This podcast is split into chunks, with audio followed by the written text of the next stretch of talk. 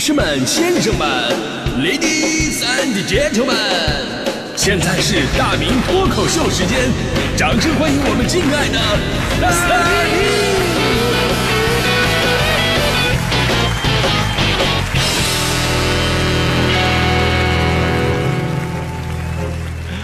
好，欢迎各位来到今天的大明脱口秀，我是大明啊、今天是咱们脱口秀牛年解除封印的第一天，所以呢，我一定要聊一个就是在我这个领域，就是我个人觉得我特别专业的一个话题啊。作为一名作家啊，那我这个作家呢，并不是中国作协认证的，而是快手认证的，这个，呃，他们比较好认证一点。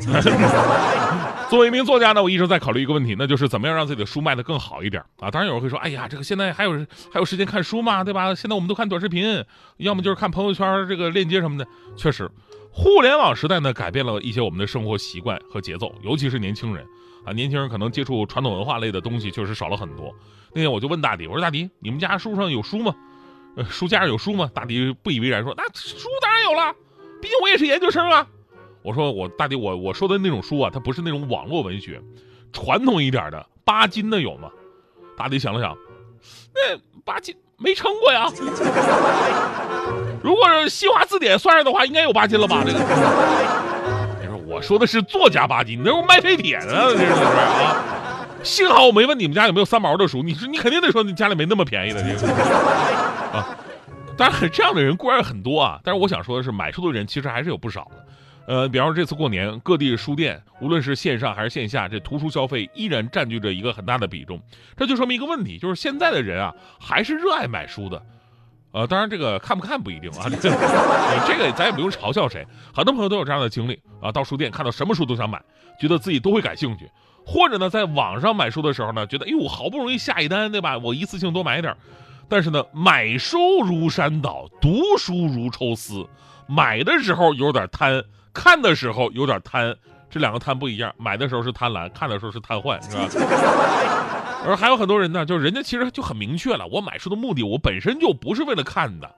英国哲学家培根曾经说过这么一句名言：读书可以用来装潢，而对于这些人来说呢，读书其实可以用来装修。对吧？家里边一定要提升那种书卷气息，有一种文化大宅的感觉。那书架里边摆什么书就显得特别的重要啊！首先必须得是精装的，然后呢一定要成套的，就算不是成套的呢，也得各种高端大气上档次。一本什么《百年孤独》放在那儿，甭管你翻没翻过，也能彰显出主人家苍凉辽阔的人生观。一看《百年孤独》啊，这太太有品位了。你要放一本大明老师写的这个《不吐槽不快乐》啊。一看这人就是个嬉皮笑脸、没有底蕴的人啊！即便买书不看这种事儿，说出来呢有失体面。但是我想说啊，不要因为买了很多书而没有读而产生任何的负罪感，只要你买了就行。正是这些买了没有读的书，让很多书店在这些艰难的日子活了下来。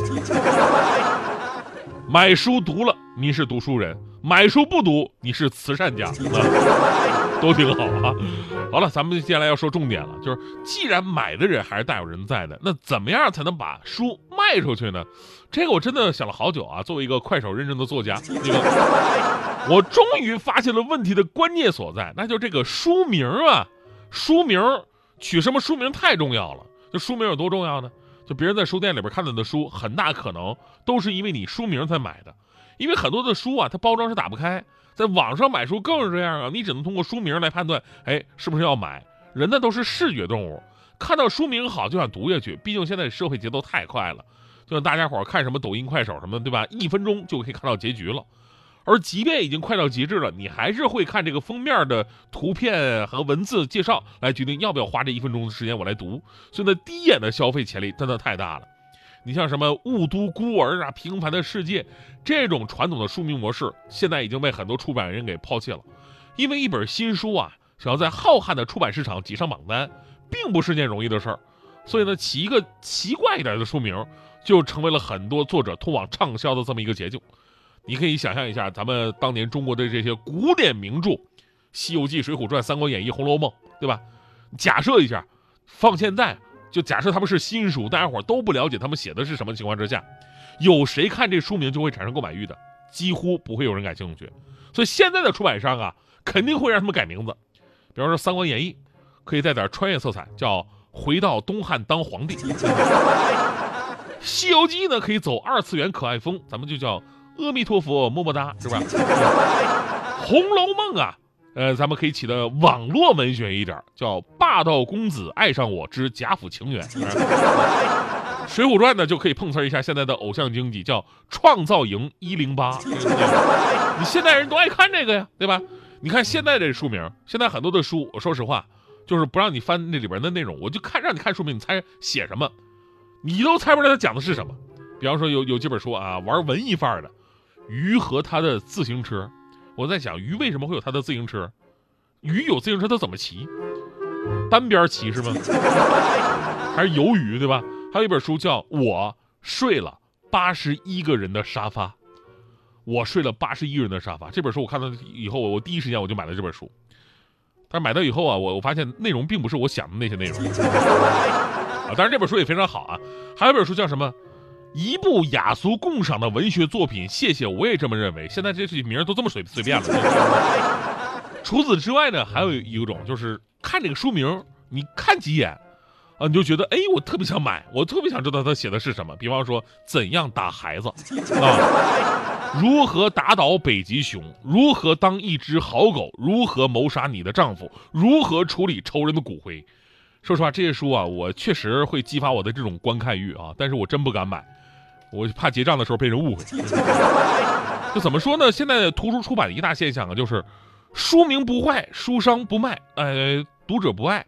有的时候呢，确实能刺激中这个消费者的心理啊，能让他们多买几本。因为书这个东西吧，损坏是可以退换的，但写的差你退不了。你卖到他手里边就算是成功了，对吧？你反过来呢，一本内容很好的书，书名取得不好，也真的会影响销量。比方说有一本书名字叫做《大萝卜和难挑的鳄梨》，你以为这是一本挑选蔬菜的科普类书籍，实际上这是村上春树的散文集。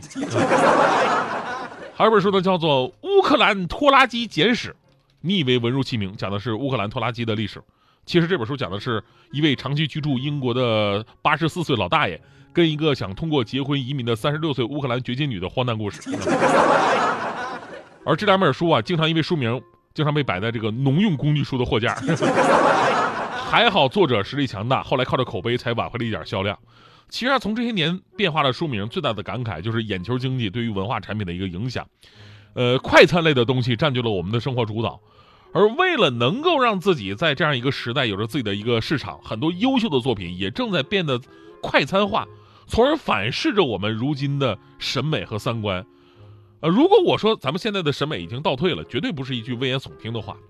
前两天我在逛书店的时候，我就受到一个启发。哎，我不是我正筹备我的第三本新书嘛？对于这个取名啊，叫什么名字真的很苦恼。第一本书叫《不吐槽不快乐》，然后给人感觉很轻浮，买了也不好意思摆出来，对吧？第二本书呢，我的书叫《世界是平的》，啊，我以为能打个畅销书《世界是平的》的一个擦边球，结果真的很多朋友买的就是那本讲世界经济的《世界是平的》。啊看完还跟我说：“哎，大明哥，这本书不像是你的风格呀。”你是不像我风格，我写得出来那那种风格。所以第三本书叫什么名字太重要了。那天我逛书店的时候，我就发现了啊，现在很多的书啊都用两个字的书名啊，两个字的书名显得权威大气啊。比方说格局、人性啊、原则、风头，然后人封面设计也特别简单，用什么照片啊？对吧？刚才有朋友说那特别乡村风是吧？还特别油腻，对吧？人家封面就那两个大字儿啊，是人性、格局、原则、风头，就俩大字儿。你甭管说的内容是什么，你往家一放，彰显身份地位。所以那天我就发一微博嘛，很多朋友也看到了。我说大家伙帮我集思广益一下，就两个字的书名，我叫什么好？大家伙说什么都有啊，什么名记呀、名言呐，我觉得都不错。那这时候还是大迪同学够聪明啊，毕竟大迪同学研究生嘛，对吧？大迪同学给我建议说，虽然只有两个字，但是内涵不能少，不能随意对付。既要说明这本书是打着大明本人烙印的这么一个作品，又要说明啊，大明脱口秀它不是那种嬉皮笑脸在讲笑话，而是能够带给读者人生启迪的作品。所以你看啊，呃，这两个字呢，这么用行不行啊？这个用大明的大字。和启迪的“迪”字来概括，所以这本书就叫大迪吧。请问这本书我能卖三毛钱吗？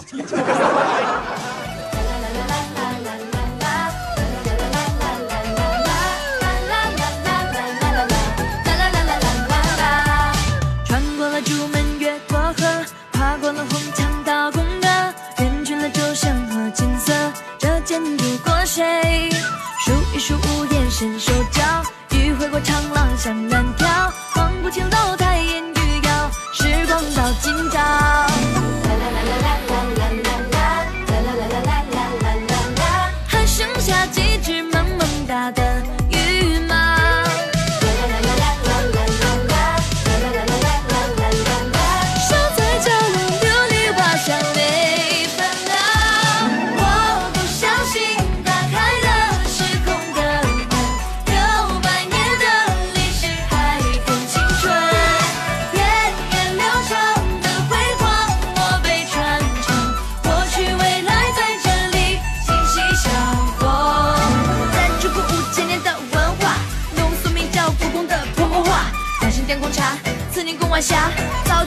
神秘的面纱，漂亮花洞红墙红瓦，淡淡香味来自纯洁宫的梨花，看越来越年轻的典雅，老手又要发新芽。